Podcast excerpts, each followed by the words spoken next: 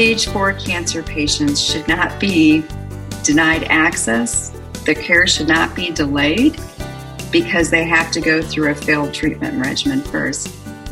This is the James Cancer Free World podcast. I'm Steve Wartenberg, and my guest today is Jennifer Carlson, the James Associate Vice President for External Relations and Advocacy in the Office of Health Sciences. I usually talk to James scientists and physicians about the latest and best cancer research and life saving treatments. So today will be a little bit different. Jennifer's job is to help all these great James researchers and physicians push the needle forward and also to make cancer treatment more accessible to everyone, especially underserved populations that struggle to get access to good health care and, and screenings. And we'll also talk a little bit about the added challenges of the COVID 19 pandemic. Welcome, Jennifer. Thank you. Thank you for having me today. It's great to hear. It's great that you're here and to learn about something a little bit different than we usually talk about. So, your title, Vice President for External Relations and, and Advocacy, what does that mean? Sort of explain your, your role here at the James and the Comprehensive Cancer Center. I advise and work with our senior leaders on all matters regarding health policy and strategically positioning um, us in the enterprise in the external uh, uh, environment. And so my office gathers and disseminates information on federal, state, and local laws and regulatory matters. And we educate our opinion leaders on priorities that align with our strategic plan. And we advance strategies to promote priorities for OSU within all levels of, of state, federal, and local government.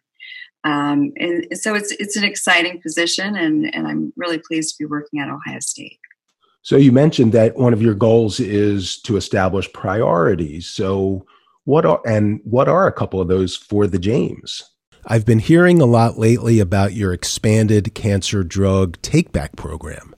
And so over the past few years, we've worked with the State Board of Pharmacy on new rules governing uh, the operation of these drug repository programs. And that allowed for, at the time, a narrow collection of unused medications and those medications um, were placed at pharmacies, hospitals, nonprofit clinics, and then they could be redispensed to patients who couldn't afford the cost of medications. And so earlier this year, uh, the state of Ohio stood with us, um, the leaders of the James Cancer Hospital and Solove Research Institute, to announce the modifications of that particular re- regulation. And so, what we wanted to get at more specifically was the donation of orally administered cancer medications and other drugs used to treat side effects of cancer care. And um, what we specifically wanted to get at were the drugs that were previously opened and in the physical possession of an intended patient because that was not allowed under the regulation. You can only imagine you know the monthly costs of medications. It can be in the thousands of dollars for patients.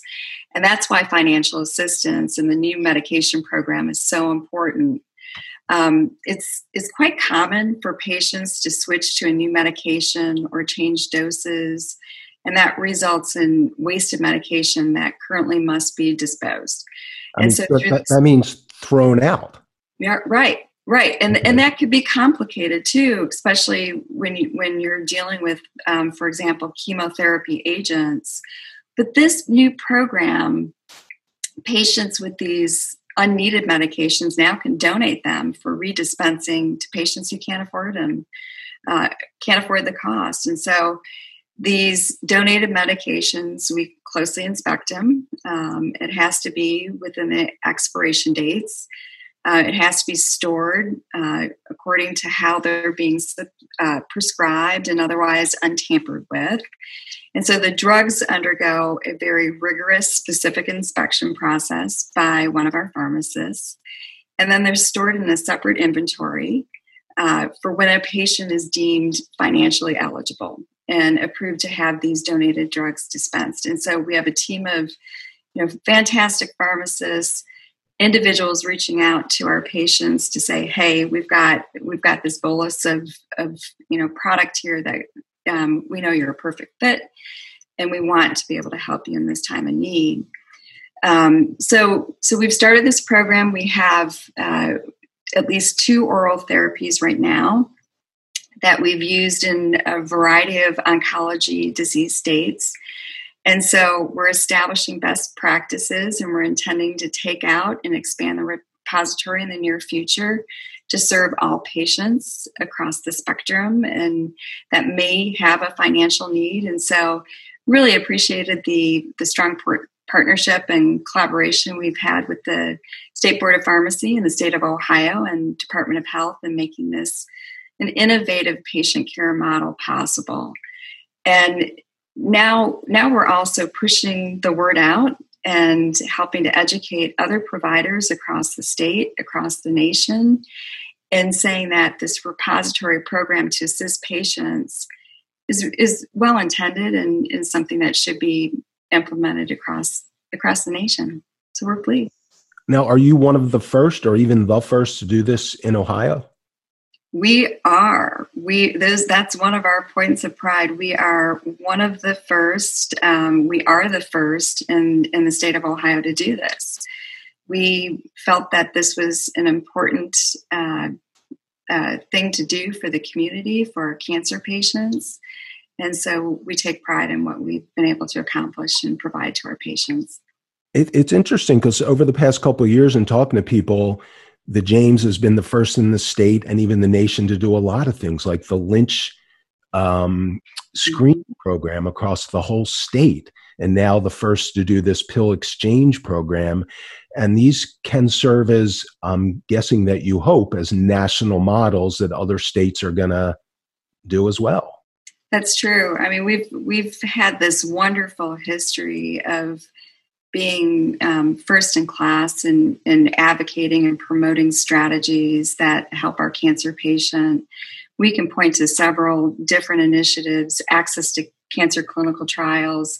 When I first got to Ohio State, there were broad insurance exclusionary provisions uh, that prohibited patients, even though they were eligible, screened. Uh, uh, we knew that standard of care wasn't working for them, wanted to put them onto a clinical trial. Yet we there were barriers to access, and um, we were able to break down those barriers through state and federal legislation. That you know that's just one more points of pride that we use. We've been able to disseminate and push out into the communities this best practice, where um, you know you have to make sure that insurers understand that clinical trials the only way you're going to be able to change standard of care is to advance clinical trials. And that insurance companies, when we put our patients onto trial, we're not asking you to pay for anything more than what you normally would pay for. And that would be the routine costs of the doctor visits, the blood tests, and all the clinical trial testing, which could be a pill a day. That's what would be charged off to the university or the um, the sponsor of the trial. So that that again is is just another a point to how we look for ways to to further advance policies that that help our patients and and and we look for ways that we can amplify our successes and how we've been trailblazers at Ohio State University. Yeah, and just talking to you, I don't think I realized the extent of the different groups you need to talk to uh, insurance companies, state and federal regulators, the FDA, um, all these people are involved in creating the policies that impact anyone who's diagnosed with cancer. That's right. And most people don't understand that until they're in the middle of a crisis and their their family members or themselves are are hitting the James and they they they don't understand the, the the nuances and the complexities of their their insurance. And and this is where um, you know we we take a, a broad brush look at all policies. And and um, in my position i have the ability to work hand in glove with our elected officials with our regulators and we try to have those conversations early on so that they understand the nuances and the, and the benefits of, of what we're trying to promote.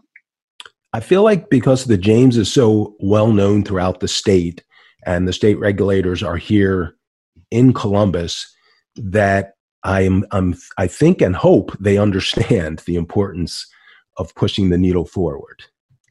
They do. We we spend a lot of time having personal conversations with our elected officials. In you know, I even point to you know during this trying time during during COVID nineteen when most individuals are having Zoom conversations like we are today. We we for the past several months we've been having informational briefings just to keep our elected officials up to date on what's going on.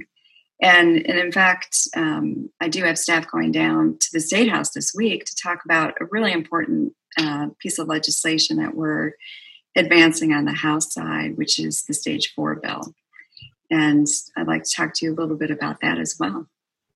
Well, great. That's on our list, and I and I've heard about this, and it's a it's an and again it's an example of how the James is a a state and national leader and a new thing that's going to help people. But first, we're going to take a quick break and then we'll be right back with Jennifer to learn more about the stage four cancer bill that is, I think she's going to tell us how it's going to save some lives. A revolution in lung cancer treatment is happening at the James. We're proving lung cancer isn't solely defined by location and stage, but rather the individual molecules and genes that drive it. Simply put, there is no routine lung cancer. That's why our world renowned specialists put their expertise towards treating one particular lung cancer yours. At the James, we go beyond the routine to prevent, detect, treat, and cure your lung cancer. To learn more, call 1 800 293 5066. We're back with Jennifer Carlson, the James Associate Vice President for External Relations and Advocacy in the Office of Health Sciences. And Jennifer, you were about to tell us about this stage four cancer bill and fill us in on where it's at in the in the state legislature and what it's going to do to help people. Sure. Thank you. You might find it surprising to know that insurers can deny care even though a physician knows the drug mandated by the insurer will be ineffective based on the specific patient or the known side effects of the drug regimen. When we learned about these challenges uh, that were popping up uh, from an insurance perspective, we started to have conversations with our government agencies, um, Department of Health, Department of Insurance, Department of Medicaid, various cancer centric organizations, clinical associations, and what ultimately led into the development and the introduction of the stage four cancer bill which was announced at the James earlier this year, along with Senators Bob Hackett and Senator Hearcel Craig.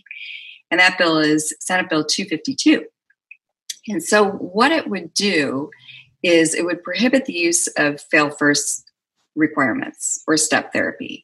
Fail, uh, fail first meaning this is the way it's been done in the past. You got to use this drug, even though the James doctor, who's an expert and knows this patient and what they need, says, no, we don't want to use drug A. We want to use drug B. We think it'll be better. Precisely. And, and so at the James, I think it's really important to note that approximately 20% of our patients are diagnosed with stage four disease. And what that means is their cancers has spread from the original site of the cancer to other parts of the body. So it's it's a little bit it's it's more complex. So um, there's an exciting time in cancer treatment because there's new targeted therapies, and in some cases, making metastatic disease a chronic disease. However, you know the opportunities to achieve that state requires patients receive the right to treatment at the right time. So, Senate Bill 252 would ensure the coverage of a drug to treat metastatic cancer or its associated conditions or side effects is not dependent upon failure to successfully respond to a different and in some cases less expensive drugs. So it would allow for a drug that's approved by the FDA for treatment of the type of cancer the patient has, or a drug that's included in the National Comprehensive Cancer Center Network drugs and biologic compendium. So essentially, the bill permits chemotherapy use that's consistent with best practices for the treatment of cancer as supported by peer reviewed medical literature without delaying a patient's care to require them to fail a prior chemotherapy medicine. But typically, there's a reason why the physician uh, chooses one treatment over another, and it's based on the patient's unique cancer or the unique side effect of the treatment as long as that is consistent with the FDA guidelines, as we talked about, or national guidelines like the NCCN best practices. And insurers should not be able to override the physician selection of the drug reg- regimen. So, so this bill would make it very clear um, that if it's offered within um, the insurance coverage, that that stage four cancer patients should not be denied access, the care should not be delayed because they have to go through a failed first uh, treatment regimen first. And so the bill is pending right now in the Ohio House, and we look forward to its passage before the end of the legislative session this year. And um, we're pleased to be working on yet again another trailblazer uh, legislative initiative. So, another thing, um, since we first scheduled this a couple months ago, there's been quite a few changes in the world through COVID 19. We're doing this remotely. I'm sure you're doing a lot of your work remotely. How has COVID 19 sort of changed what you do? And also, how are you using it or not using it, but what are you doing to sort of make things easier in this difficult times to interact with and help patients?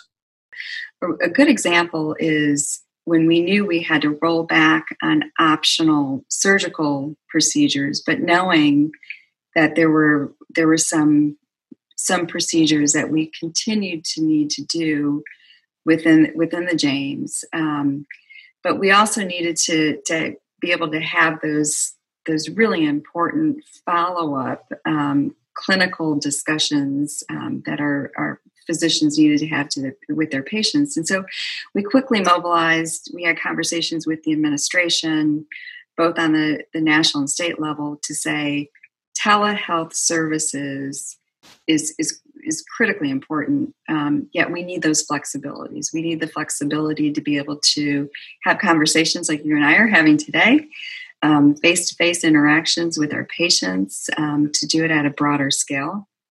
So back in February, just to give you some perspective, um, um, monthly we were having about you know 50 telehealth um, encounters, and those were telehealth um, um, you know consults that our, our our providers were having with our physicians. Now we're having over 2,300 per month.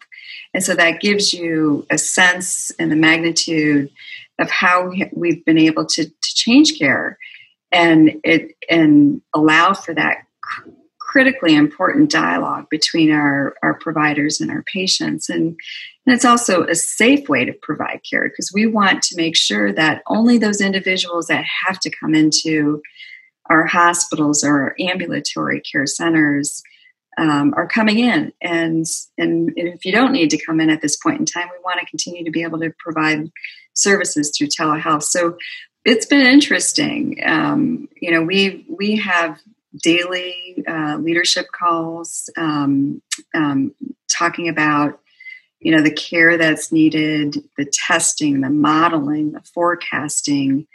Um, not only as it relates to COVID, but how do you how can we take to scale and make sure that the other resources that might have been potentially put on pause gets brought up in a, in a quick fashion um, because we're we need to make sure that those services are are out there and and open to our patients during this time. Yeah, on, Dave Cohn was just on the podcast a couple episodes ago to talk about how it's time to get back for people to get back on their track for screenings, how mm-hmm. vital that is.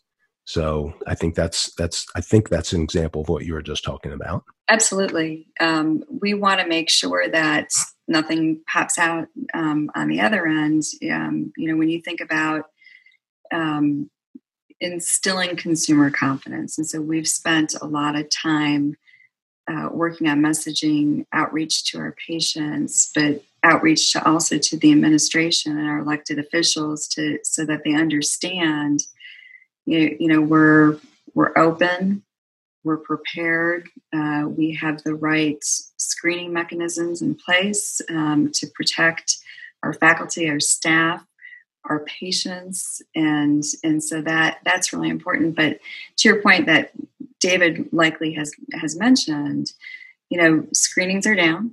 Um, you know we we are trying to amplify that uh, we are we have safe facilities. We want our patients to come in to make sure that they're getting their, you know, breast cancer screenings, their colonoscopies, all those important um, front line of defenses before things could go um, turn in turn in a different way for our patients. It's really important. Right. You know that children children's inoculations, for example, are down about sixty percent, mm. and so it's it's really important that that government providers all work together to make sure that um, our, our, patients are coming back for these important uh, screenings. I like to ask this question to doctors who deal directly with patients. And while you deal indirectly with patients, I think I'm going to ask you the same question. What drives you, motivates you, has committed you to, to dedicating your, your career to do this? Well, first of all, I'm a public policy junkie, and so that that drives me to to really be interested in all all kinds of issues um, pending in front of Congress and the General Assembly, and, and also developing public policy. But I think more importantly, it's it's you know the the James is an amazing place, and we have so much to offer our cancer patients, and I'm driven by the progress and that we make and the incredible uh, individuals that I work with, and um, the you know the hard work that is done within the community and it, it really it, it, goes back to the patients um, patients really motivate me and and and i know that we can do more uh, to help them and especially our most vulnerable patients. And that's why i love doing my my job. Well, thanks for sharing that. And I, I think to me at least, the thing that came through pretty clear is that the, the two words you just mentioned, public policy, are just more important than people realize in getting all this amazing research that's being done at the James and elsewhere around the world to patients. You need great public policy and you need, and you need people like you pushing it forward. So thanks for doing that. Thank you. Yes, uh, you know, I'd, I'd love to do whatever I can to make sure that we spread the word and grow more informed advocates out there. Okay. This podcast is brought to you by the Ohio State University Comprehensive Cancer Center, Arthur G. James Cancer Hospital, and Richard J. Solove Research Institute. For more information, check out our website, cancer.osu.edu.